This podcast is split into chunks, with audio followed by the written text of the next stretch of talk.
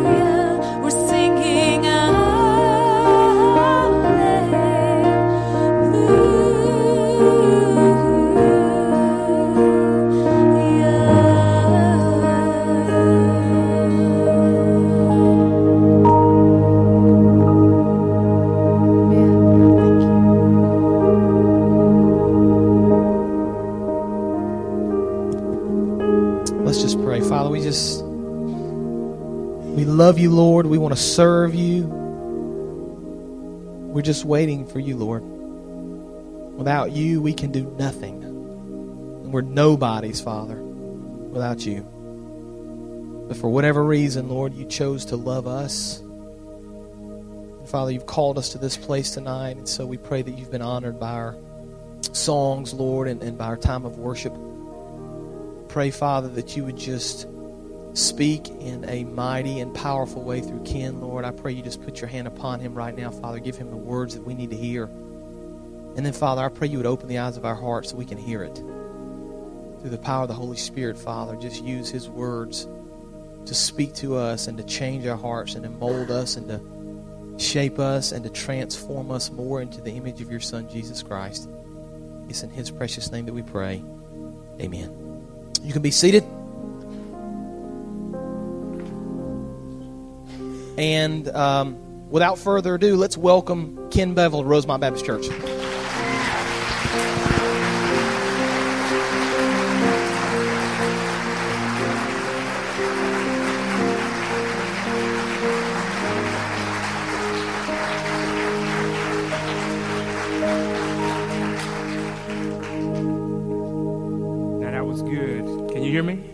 Okay. Now that was good for Ken Bevel. Now let's give God a hand clap of praise. Come on. Amen. Amen. Amen. Amen. Recognizing this one fact is that God desires all that we have, who we are, the most intimate parts of our being. And man, I am nothing, nothing, helpless and hopeless without Him. And I know a lot of people are familiar with me from the movies and different things like that, but man, it has been God all the way. I'm not even an actor, never acted a day before in my life. But God has done some things, some miraculous things in my life that have just been undescribable. Um, but I want to mention just one thing. Uh, I thank God for Pastor Camp for inviting me to come and his staff. They have been fantastic uh, the time that I've been here. But I, I got I to confess one quick thing. Um, before I got here, I took some video of the church, some people arriving, you know, getting ready to come in. I want to play that footage real quick. Let's let's go ahead and play that footage real quick.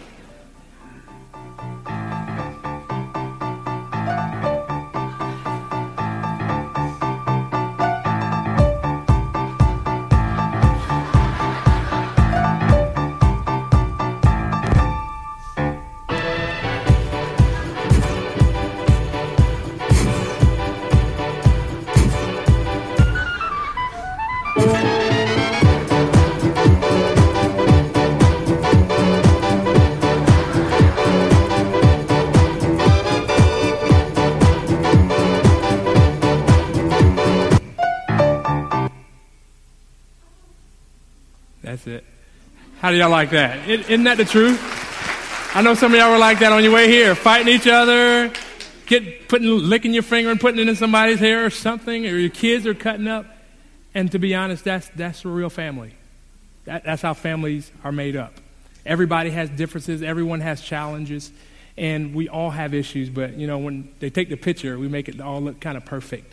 Like everything's okay, and, and we've never had any problems. And I'm, I'm Brother Holy Ghost, and my wife is Sister Super Saint, and we never get in any problems. all right? But the reality is, you know, families have issues. And before I get started this morning, I want to I want to tell you just a little bit about me, about my testimony, where I come from, uh, because when people see me, you know, they thinking, man, this guy has it perfect. This guy's the perfect guy. You know, he's following scripture. He's giving his daughter the ring. He's pulling people out of the way of burning, you know, burning buildings and trains and, and different things like that. And they get this perception of me that is totally wrong. But this is, I'll tell you a little about my background. I grew up in Jacksonville, Florida. Um, loved my family, loved my family. We were one of those families that were poor, but didn't know we were poor because everyone else around us was poor, so we didn't know. And uh, so I started, um, you know, just doing everyday life. Love my family, love my dad, love my mom. They, they were, they were together. Uh, and then something happened in our family. You see, my dad had grew up in a fatherless home that allowed him not to understand how a family really works and how to deal with family problems. So my dad started casual drinking, you know, just to have a beer every now and then. He went from casual drinking to heavy drinking, from heavy drinking to heavy drugs. And I saw my family go downhill very fast. And when I saw that, I got very angry as a young child. I got so angry that I started hitting the streets. I started fighting. I started drinking. Started doing drugs, just all the things that he were doing, trying to gain the approval of other men, other people, to make myself feel like I was worth something.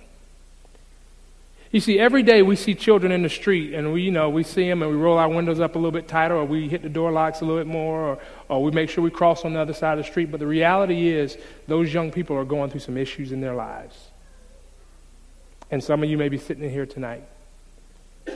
So I started uh, doing all these things, acting out in school, trying to find that acceptance, approval, those different things, and I saw my life spiraling, spiraling out of control.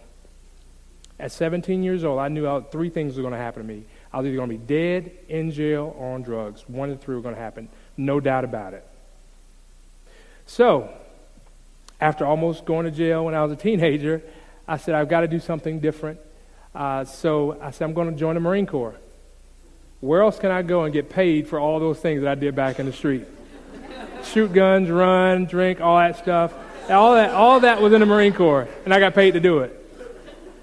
So I joined the Corps, loved everything about it.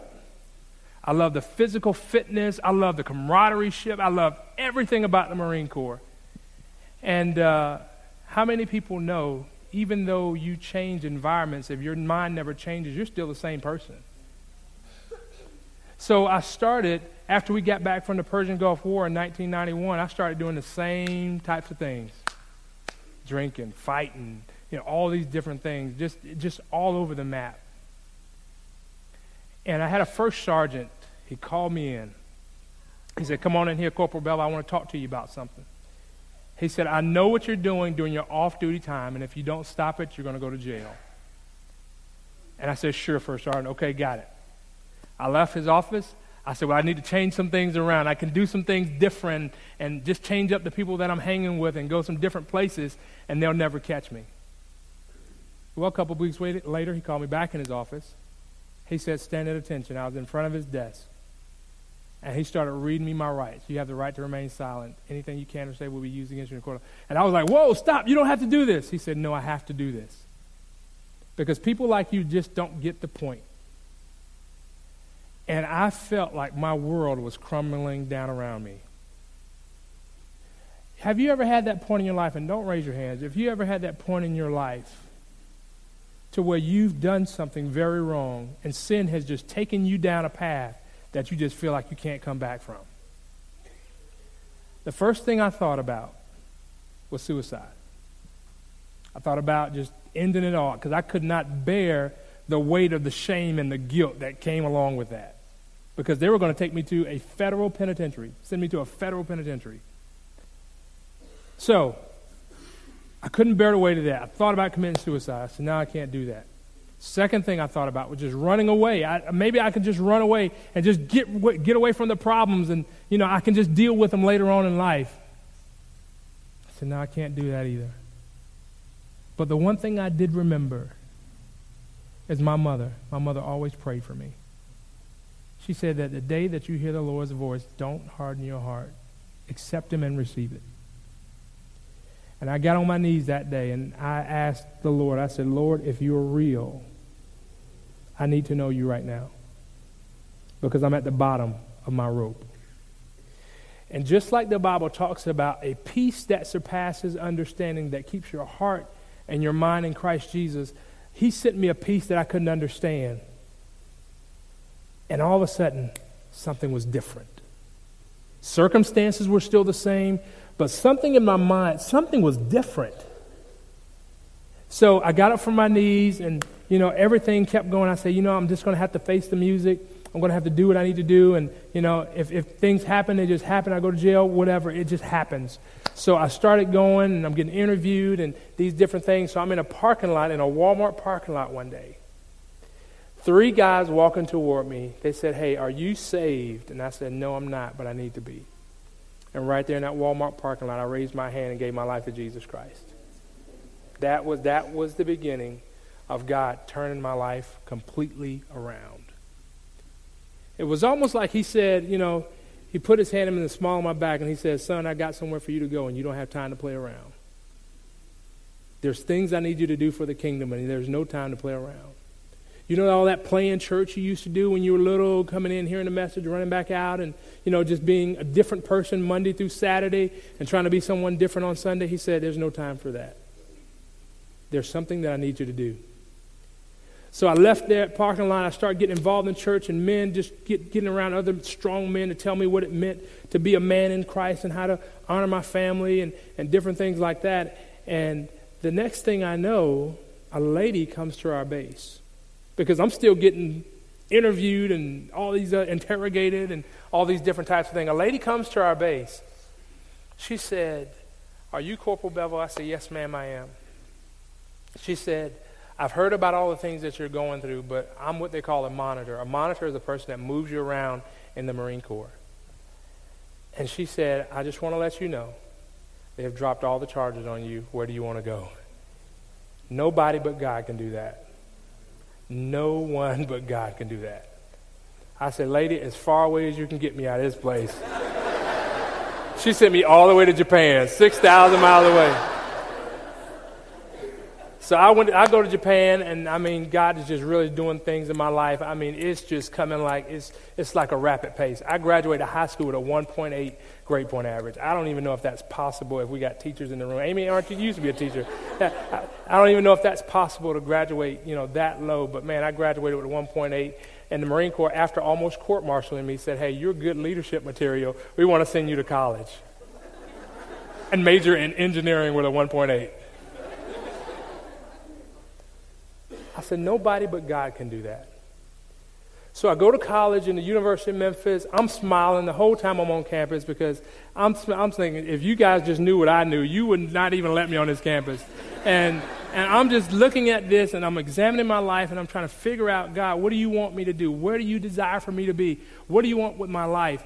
And on one side of the street, uh, here I am at a church getting groomed uh, by men in our church and I'm going out evangelizing, witnessing, pulling guys out of drug houses and talking to guys on the street and, and, and just talking, you know, talking to people who are getting ready to commit suicide because I've been there. I can, I can I understand what they're going through. But on the other side, here's the guy with the 1.8 trying to figure out, Lord, you know I need to study, so I need to devote all of my time to this. And God at the same time was saying, you know what? Don't worry about it. You just take care of this. Take care of what I'm telling you to do. But God, you know, I, need, I really need to study. I need to make sure I get in my books. You know, I'm, I'm already behind in my thinking. I need to make sure. He says, don't worry about that. I'll take care of that. You just continue to do what I've told you to do. My wife can tell you every Sunday, they used to put me up in front of a church. The church was probably about 2,000 people, seat 2,000 people. I would get, I mean, I wasn't used to speaking in front of crowds. I was st- standing at the pulpit, and every third word was amen. I would be beads of sweat coming down. I mean, just I, I, I just could. I mean, I mean, it was so. I was, had so much anxiety, and this went on for almost a year and a half. And finally, I just said, I can't do this anymore. I went to the pastor. I said, Can you please, please sit me down? I, there, there are radio personalities in the room. There are people that work at the tel. They can do this much, be, you know, much better than I can ever do it. He said, Nope, you're not sitting down. Get back up there. You better pray before you go up there. and he put me back up there. And I kept doing it. I kept doing it. I kept doing it. And God was changing me from the inside out. But at the same time, I was over here trying to do what He's called me to do. And, and, and then I was doing my, my schoolwork over here. Ended up graduating the top of my class uh, in computer engineering technology. Isn't that amazing? You know why that's amazing? Not because of Ken Bevel, but only God can do that. Only God can do that ended up leaving there, going get a master's degree, and, and doing all these cool things. And I was called what they call a, a, a, general's aide, and, and I flew all around the world and had all these cool jets, and I could pick up the phone and call helicopters if I needed them. And it was just all cool, and God was really preparing me to do what I do now. Like I told you before, I don't even act. I, I've never acted a day in my life. Can y'all believe that? Never. Never acted, other than being a tree in a preschool play. I have never did anything like this before in my life. Never. Only God can do this. So when you look at my life and you look at the things that are going on around me, just understand and know that, man, this is none of my doing. God has done all these things and put me all these, in all these places so that I can tell people about the gospel of Jesus Christ. That's the only reason. And to bring glory to his name. That's the only purpose that I'm here standing before you today. Is to tell people about the hope that can only be found in Christ. And when you think about that and you look at that and you look at our families and you look at how we're structured and how we're laid out, I think about my own family and how broken I was and how I desperately needed attention. And I want to tell you to back into that story before I move on. My dad continued to, to do drugs, real heavy drugs. I saw him one day. I came home, and he was just in a broken state. I mean, just no clothes on, and just the smell of drugs in his house. And, and I talked talking to him. I said, Dad, what are you doing? You know, he was, was like, you know, you know you don't have to live like this. And he said, I know, son, I, I don't want to live like this. And it's just so hard for me to stop. And I just want to stop. And I grabbed him. I said, Do you know Jesus died for your sins? And I started ministering to him. And as I ministered to him, tears ran down my eyes, and he accepted the Lord Jesus Christ as his personal Savior. And we were able to reconcile that relationship because, truth be told, there was a lot of bitterness, a lot of hurt on both parts. So when that, rec- that, that relationship was reconciled five years later, my dad passed away. But I was so glad that we were able to reconcile that relationship. And when I think about that relationship, I think about my family and the things that uh, we go through as families and look at what the picture that the world paints of us and how they say, well, this is what you want, this is what you need, this is what you have to have. So I, I had a little illustration here. Um, these gumballs represent our time in one week. oh, can you, can you guys see over there? Okay. All right. These gumballs represent one week, 168 golf uh, gumballs. Yeah, sure, sure. Yeah. Okay. All right. My time is running away here. See that? Literally. All right. This is this this represents our time, 168 hours in a week. All right? When you think about that 168 hours in a week and you think about the activities that we do in those weeks, let me, let me, this is what really kind of just struck me. Okay, you look at the biggest jar here um, personal activities, sleep, getting dressed in the morning, you know, different things like that. 67 hours in a week. That's what you do. Okay? You see how many balls are in there? Okay. Eating and drinking, educational activities. It's about 11 balls in there, okay? About 11, about 11 hours.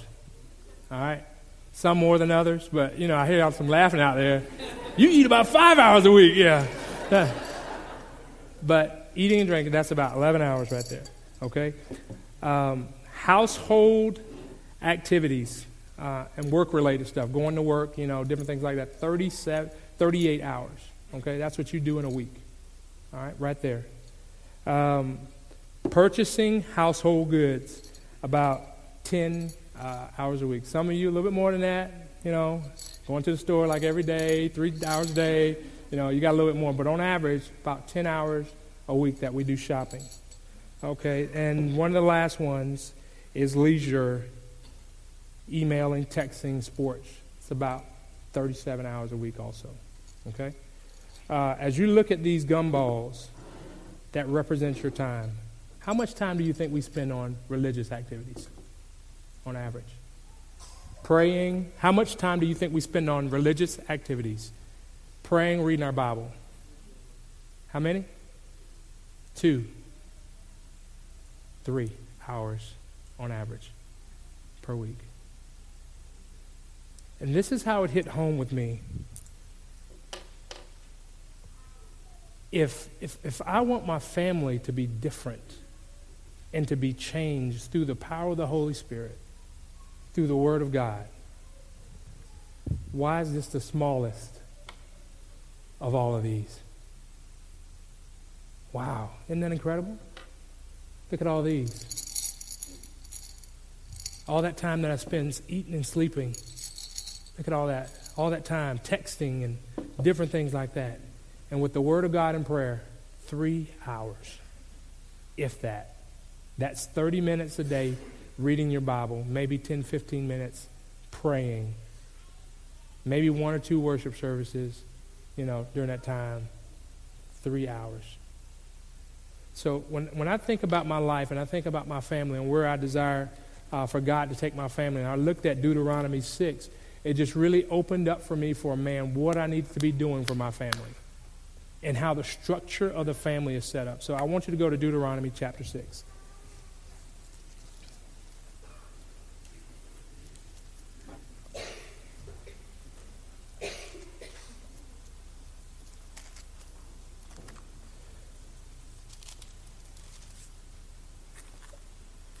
Now let me read this. Now, this is the commandment, the statutes, and the judgments which the Lord your God has commanded me to teach you, that you might do them in the land where you're going over to possess it, so that you, your son, and your grandson might fear the Lord your God to keep his statutes and his commandments, which I command you, all the days of your life, and that your days may be prolonged.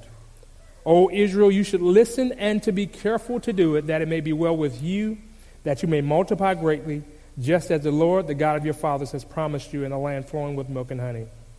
Listen to this. Hear, O Israel, the Lord is our God, the Lord is one. You shall love the Lord your God with all your heart, with all your soul, with all your might. These words which I am commanding you today shall be on your heart.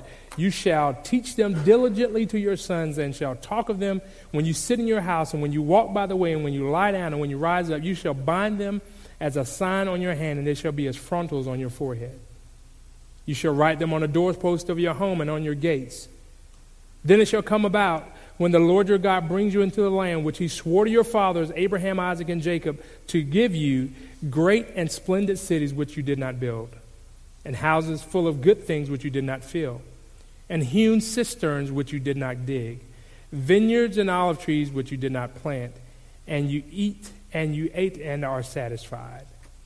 Then watch yourself that you do not forget the Lord who brought you from the land of Egypt out of the house of slavery. So there are five things that I saw in that particular verse that pertain to family, that pertain particularly to my life, that I had to make sure I understood. Number one thing is consistency. There must be consistency uh, in the Word of God, reading the Word of God, listening to the Word of God, because understanding God's Word understanding that God's word was given to us as a benefit so that we can live life out. Because the first things he talks about is you have to fear the Lord. We have to have a reverent fear of the Lord, understanding who he is as God, the creator. Number two, we have to keep his statutes, and his statutes are a guide for our living. It took me a long time to understand the consequences of sin. You see, when we don't read God's word and, and we don't look at God's word, we don't un- really truly understand what we're getting into. you know, with regard to the consequences of sin. And when I look at my life and, my, and the life of my family and the life of my children, there are three areas that have to be in sync with God's Word. The home has to look like the school, the school has to look like the church. All three of these have to be in sync. Meaning that what's taught at home has to be taught at school, what's taught at school has to be taught at church. Whenever one of those things are out of balance or off kilter, children get confused. But I, uh, but I thought you told me over here that, you know, homosexuality was okay. But now I go home and I go to church and no, it's not okay. Or, or, mom, I thought you said it was okay that I hung out with these certain people over here, but now I go over here and, and it's not okay. You see, children get confused whenever those things, or one of those things are off kilter. They start getting confused about life. Does that make sense to you guys? Have you seen that in your lives or in your families? Inconsistency. Like in our house, you know, when we, you know, all these shows, Hot Housewives of Atlanta and, and all these different types of shows, they even got this, this show called First Ladies. It's the First Ladies of churches. I was like, what in the world is going on here? It's because things are not consistent, you know, in our lives. So there first must be consistency. It says in 1 John 5 and 3, For this is the love of God, that we keep his commandments, and his commandments are not burdensome. We have to continue to take the word of God, hide it in our heart continuously for our families. This guy asked me, I don't need to read, I don't need to read the word every day, do I? I said, Yes, you do. Why do you have to read the word every day? Just look at the gumballs. The thing that you spend the most time doing will, will, doing will influence your life without a shadow of a doubt. If you like playing football, guess what? Football will influence your decision making process. A process. Well, how does that do that, Ken? Well, listen to this. Okay, man, pastor's having church Sunday night.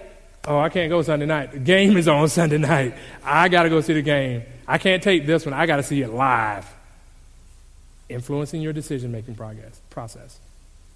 Oh, I see these boots at the store. I just got to get these. I know the credit card bill is high, but man, these things are on sale. I've got to get them. Influencing your decision making process. The things that the thing that you invest in the most will have your heart and will keep your heart. The second thing I saw, number one was consistency. Number two is unity. When you look at verse 4, he said, The Lord our God, He is one. The Lord our God, He's one. Consistency, and it may sound the same, consistency and unity may sound the same, but consistency is defined as a steadfast adherence to the same principles. Okay? We have the same principles. Just like in here, we have the same principles. We, we, we learn from the Word of God. This is, this is the authority. So we have the same principles, but unity is defined as the absence of diversity or oneness in mind. Let me break that down for you. Because people think, okay, consistent in unity, they're one, but they're not. Because in, even in the church body, even in your home, you can be consistently, hey, we all read the Bible in our house. We all understand the Bible. We all understand God is one He's our God. But you could not be, you, you may not be in unity meaning that you could be all off doing your separate things and not really worried about the family as a whole. Does that make sense? Daughter's over here, she's reading her iPod, iPad. You know, husband's over there, he's looking at the game. Wife is over there, she's looking at the paper. You know, the dog is over there, he's tearing up everybody's socks. You know, no oneness, no unity of the family. So when you look at unity, Ephesians 4 2 and 6 says, with all humility and all gentleness, with patience, showing tolerance for one another, being diligent to preserve the unity of the Spirit and the bond of peace. There is one body and one Spirit, just as you are also called in one hope of your calling, one Lord, one faith, one baptism, one God and Father, who is over all and, and, and all and through all and in all. We have to preserve that unity of our families. So, number one, we've got to be consistent. We've got to be in unity. And then, number three, we have to take ownership. Wow. If we look at verse 5 and 6, this is what it says Love the Lord your God with all your heart, with all your soul, and with all your might.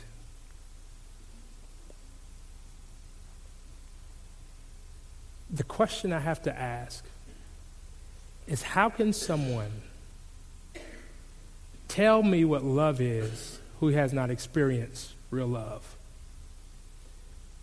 Let me phrase that another way. How can you tell your children to follow God if you don't follow Him yourself in obedience? How can you, how, can we? I used to see a guy every Sunday at this church I used to go to. He used to pull up to the church, drop his family off, and take off every Sunday. It was like, it was like clockwork. Every Sunday he would do that. Pull up, drop his family off, and just pull off. Hey, I'm going home. And I stopped him one day and I said, Hey, man. I said, You're not coming in with your family? He said, No, I got some things to do back at the house. I'm going to go back and do that. I said, Man, you don't know what they're teaching your family in here. He drove away, and then I saw that car come puttering back in the garden. lot, pulled in there. I'm going to just go in here and check it out just for a little bit. But when you think about that, we, we have to make sure the Word of God is written on our hearts. You can't love anyone. You can't love anyone the way you're, you're supposed to unless you understand what love is. How can I teach my children about Christ when I'm not fully following Him myself? There has to be some ownership in this and say, you know what, Lord, I need to get some things right in my life. And I understood that. And some, some of us men, we're like, well, my wife's the spiritual leader of the house, you know. Where in God's word does it say that? Say that. It doesn't say that at all. God says you're the head, the head of the family, the spiritual leader for that particular family. Well, my wife studies more than I do. So what? Get in the Bible, study more. Understand the position that God has placed you in as husbands. Well, my wife prays more, and, and that may be so, and that's great. But God has placed you as the head of that family, so you need to get in the scripture, read and see what the scripture says, and, and understand what it says. So when your wife or your children have a question, you're able, they, they're able to come to daddy and say, Daddy, the scripture said this, or someone said this. What, what do you have to say, to say about that? And you take them right back to scripture. This is what the Word of God says. You know, son, I may not understand all this, but from what I read in Scripture, this is what the Word of God says. You see, I was inadequate. I, I, felt like I was so inadequate. My wife and I used to go to this church in Japan, and they used to do Bible drills. Y'all know what Bible drills are? Man, I, I was so scared every Wednesday night walking to that church. I was having anxiety attacks. My wife was like, You go ahead and go. I'll meet you when you get back home. But Bible drills are where somebody standing up in front of the church and they'll say, Hey, John, Come give me three memorized verses from the Bible, and you got to say them accurately. And man, I'm telling you, I like had a panic attack every time I got ready to go up there. So he called me one day. He said, "Ken, come on up here. Give us three Bible verses." I come up there and I give three Bible verses. Jesus wept. You know, he suffered. You know, I was just giving some verses. He was like, "All right." So I kept doing it over and over and over, and, and, and I just I stopped trying to just memorize the verse, but I started applying it to my life. You know, Ephesians 3:20 says, "Now unto him who is able to do exceedingly abundantly above all I may ask or even think according to the power that works within us." I start remembering those verses and seeing how those verses apply to my life. Psalms 51 when David says, you know, "Create in me a clean heart, O God, and renew in me a right spirit. Don't cast me away from your presence and take not your Holy Spirit from me." And I started thinking, I started looking at those verses and I started applying them to my life. And I was like, man. So one day we were at a conference. About this many people were at the conference. And I'm with my pen and a paper and I'm just, man, it's going to be good, you know. And all of a sudden, I hear this Ken, Brother Ken, come on up here. I said, oh, God, no. Not now. So, being a Marine, I get up out of obedience and I come on down and I'm smiling, looking at him like, don't you say that please. He said, okay, Brother Ken, Brother John, and, and Brother Ingram, y'all come on up here. Stand up here across the front. He said, I want you guys to start saying all the scriptures that you've memorized. And I was like, I'm going to be the first to get John 3.16. I know I'm going to get the first John 3.16, you know. And we started rattling off scriptures and boom, boom, boom, boom, boom, boom, boom. And it just kept going. Boom, boom, boom, boom. We got up to 100 scriptures with the three of us. Scriptures that we realize, well, memorize, put them in our hearts, and start applying them to our lives. And so now today, when I'm witnessing to someone, I can tell them, hey, John, you know, uh, you know, Romans 3.23, Romans 6 and 23, Romans 5 and 8, you know, Romans 10, 9, 10. You know, I can tell them because these words have been printed on my heart. And I can tell them, I don't need to pick up the scripture anymore. This is the word of God, but I've written it on my heart. You know why you need to write it on your heart? Because scripture says this. In Romans, I'm sorry, not in Romans, in, in Psalms 119, verse 11, it says, Thy word have I hidden in my heart, so that I shall not sin against you. Thy word have I written or hidden in my heart, so I shall not sin against you. Also, Jeremiah 19, 17 and 9, it says, The heart is, def- is deceitful above all things and desperately wicked. Who may know it? So if you know that your heart is deceitful and wicked, you've got to plant things in there, the Word of God. Continually planting the Word of God in your heart. So that everything I say, every action that I do, every every every answer that I give is directly from the Word of God. Isn't that awesome? Isn't that where we want to be? I was in Burger King one day, and uh, this lady uh, was at the counter, and uh, I love Burger King. I, I love a Whopper, and I was like, man, I got to get me a Whopper. So I walk into Burger King, and and I, and I'm, I'm on my way. I think I was on my way to church, and and uh, I'll go up to the counter. I said, ma'am, I said, can I get a number one, no onions with cheese? She said, excuse me. I said, oh, it's, it's on. I, I just felt it rising up. I said, oh, let me bring it back down. I just want a number one with some fries and a Coke, and we don't have any of those. I said, ma'am, this is Burger King. How, how, how, how do you not have hamburgers? You know, um, she said, well, what you want? And I was like, oh, man, this is really burning me up. Now, customer service for me, that burns me up. So, you know, and I was thinking to myself, I should just throw this money right back in your face and you're going to get it. You know, that's what I was thinking. In my heart, that's what I was thinking. But something said, no, no, don't do it. Don't do it. Hold back. Hold, just hold what you got.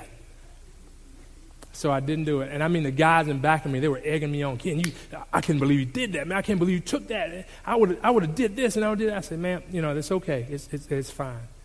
So I walk away. Guess what? Sunday, I see the guy that's in line behind, the, the guy that was in line behind me in church. Now imagine what would have happened. I had gone off. I get in the pulpit. I'm sweating bullets again. Do you think he could have received anything that I said? He probably would have got up and walked out and said, You know what? I saw that guy. I'm not a Christian, but I know a phony when I see one. There was no fruit of the Spirit. There was no, no, no, none of that. So, in everything that you do, I want to be able to emulate Christ. The Bible says that we are a fragrance. We are the fragrance of Christ. Everywhere we go, you should be allowing a scent to come off you. Man, people say, man, I don't know you, but it's something about you. that's just pleasant to be around. Or are they saying the opposite? I just really can't stand to be around. She has an attitude all the time. Or at home. Man, when dad comes in, we know it's just something terrible getting ready to happen. He's going to cuss mom out. He's going to grab her or something. Are you exhibiting the fragrance of Christ throughout your everyday life and throughout your family? So, that's number, that's number three. Number four, teaching. We must teach our commandments, uh, His commandments to our children. I want to park there for just a second. Verse 7. Uh, not only are we to study and we are to impress God's word on our lives, our teaching should repeat, reiterate, or do a thing again and again uh, to sharpen any instrument, which is our children. Not only at church, but at home.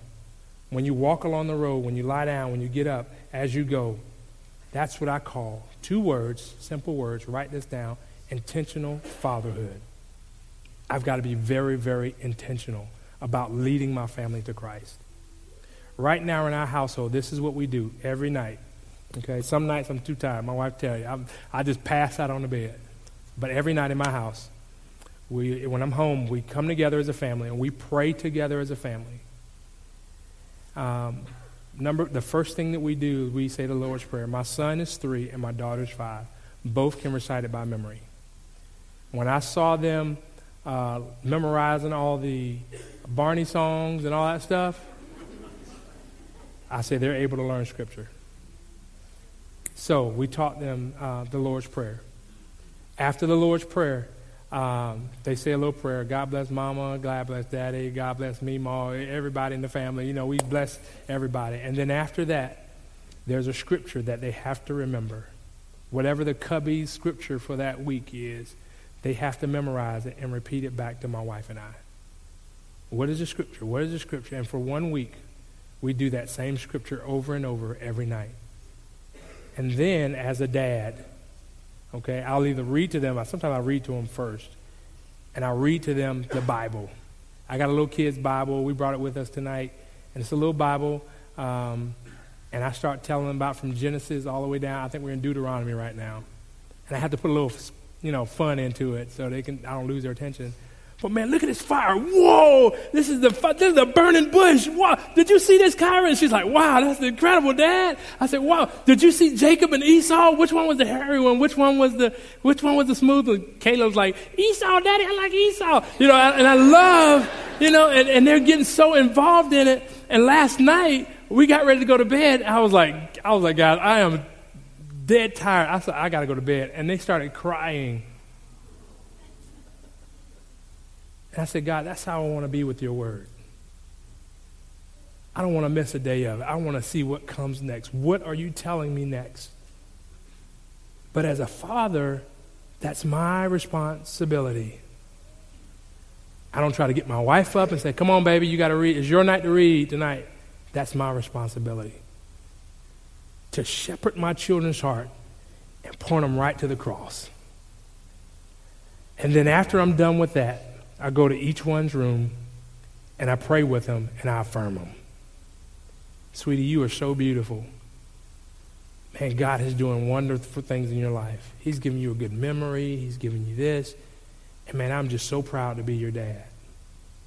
Any opportunity we spend together, I just love spending time with you. And I do that to her, and then I go to my son's room. I say, Son, I love you so much. I'm just really happy to see the man that God is making you to be and they get that affirmation from their dad. Y'all think they need that? Y'all think that's important? Statistics show that there are 24.7 million children in fatherless homes. 24.7 million children. That's 36% of children are in fatherless homes or come out of fatherless homes.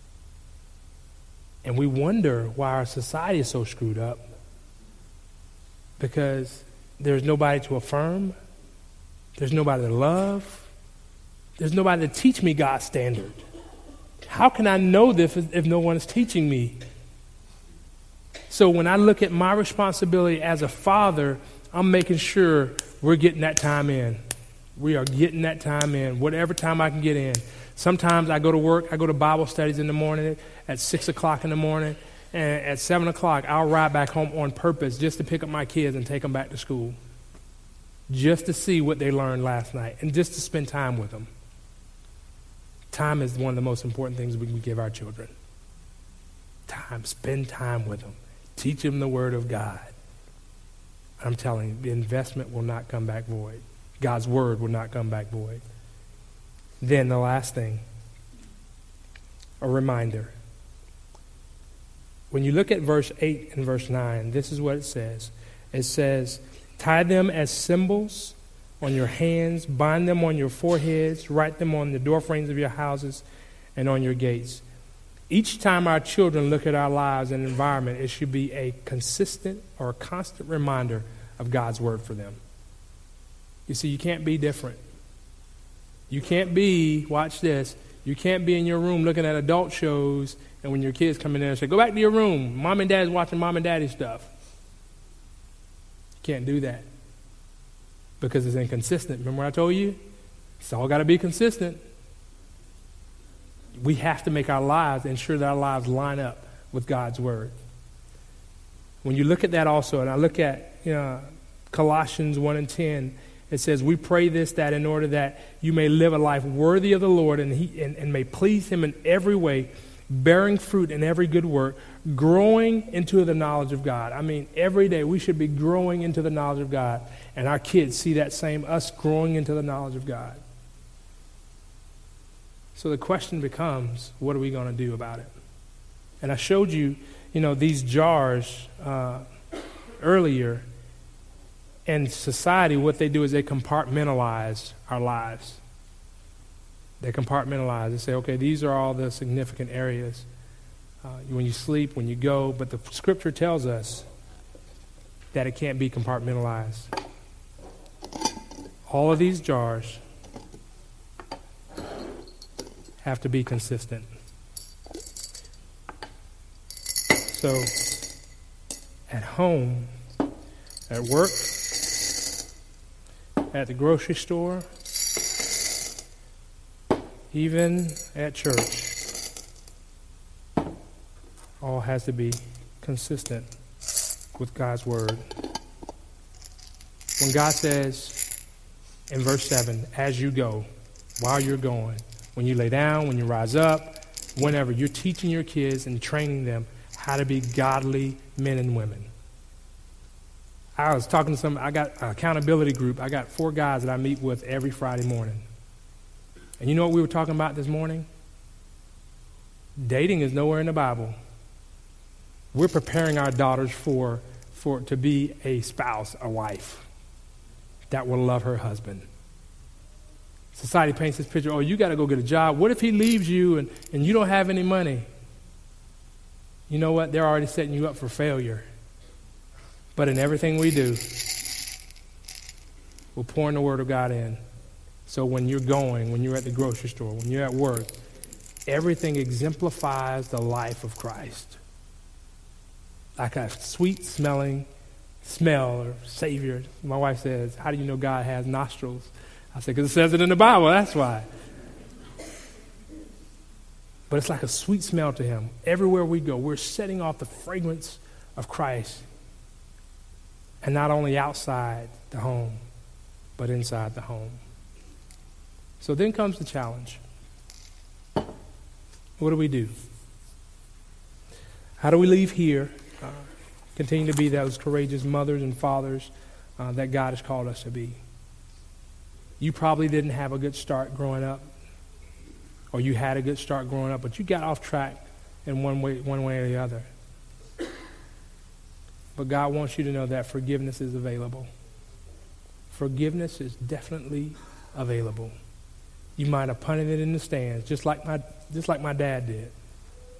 The great thing I love about my dad, I love to tell people this, is that he didn't start well, but he finished well. He finished well. And I got a chance to speak at his funeral, and I saw my aunt give her life to the Lord after that funeral. He didn't start well, but he finished well. So tonight, I want to call, you know, I want to pray for us corporately. But I also want to issue the challenge. If you're a family and you know, hey, I've done some things wrong and I'm not definitely not where I'm supposed to be, I want to invite you to come down to the altar. If you're a single parent and you say, man, you know, I've, I've stored all this bitterness and anger against my, my, my former spouse, but man, I need to lay it at the altar and just, just leave it there and allow God to do this work in my life and helping me shepherd my children's heart toward the cross. Because right now in my life, it doesn't matter to me whether my child goes to Yale or Harvard or they become a doctor or anything like that. The most important point is did they give their life to Jesus Christ? And are they leading their families to Christ? And generations and generations and generations after that. That's what true success looks like. Leading and guiding our families to the cross. Amen. So I want to pray for us. And if your family, um, if we can get some soft music, I want you to come on down and just pray with your family right here at the altar. Um, if that's you, just come on. Yeah, just come on. If that's you, come on. Come on. Come on down to the altar. Let's pray. God, I thank you so much uh, for tonight. And God, how you're challenging all of us uh, to go deeper in you. Uh, to look to the cross in everything that we do. God, I pray that I am dare, I dare not be disqualified from the race for falling out, not being a dad who cares about his family, cares about my wife. God, I pray to seek you, and as I seek you, God, I go clo- I grow closer to them. Father, we've not all did it right. We've had some issues in our lives, but God, I pray that as couples come down and as they're kneeling at the altar, God, I pray that you repair marriages, repair relationships. Show us how to be the godly parents that we've called that you've called us to be. God, I'm reminded of King Jehoshaphat in Second Chronicles. In a desperate plea to the Lord, he said, Lord, we don't know what to do, but our eyes are fixed on you. So, God, I pray tonight that as we come and as we pray tonight, God, that you would lead our hearts and show us how to lead our families. These and all things we ask in your Son, Jesus' name. Amen.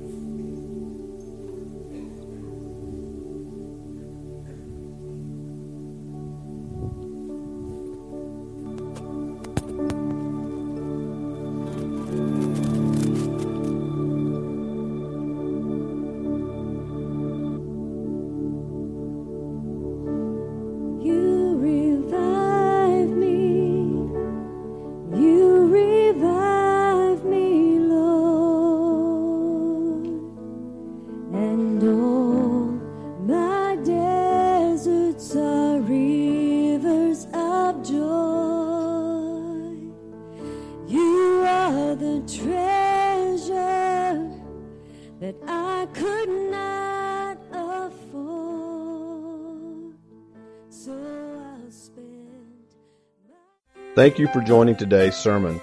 We would love to hear how today's message blessed you. Use the contact us link on our website at rosemontchurch.org. God bless.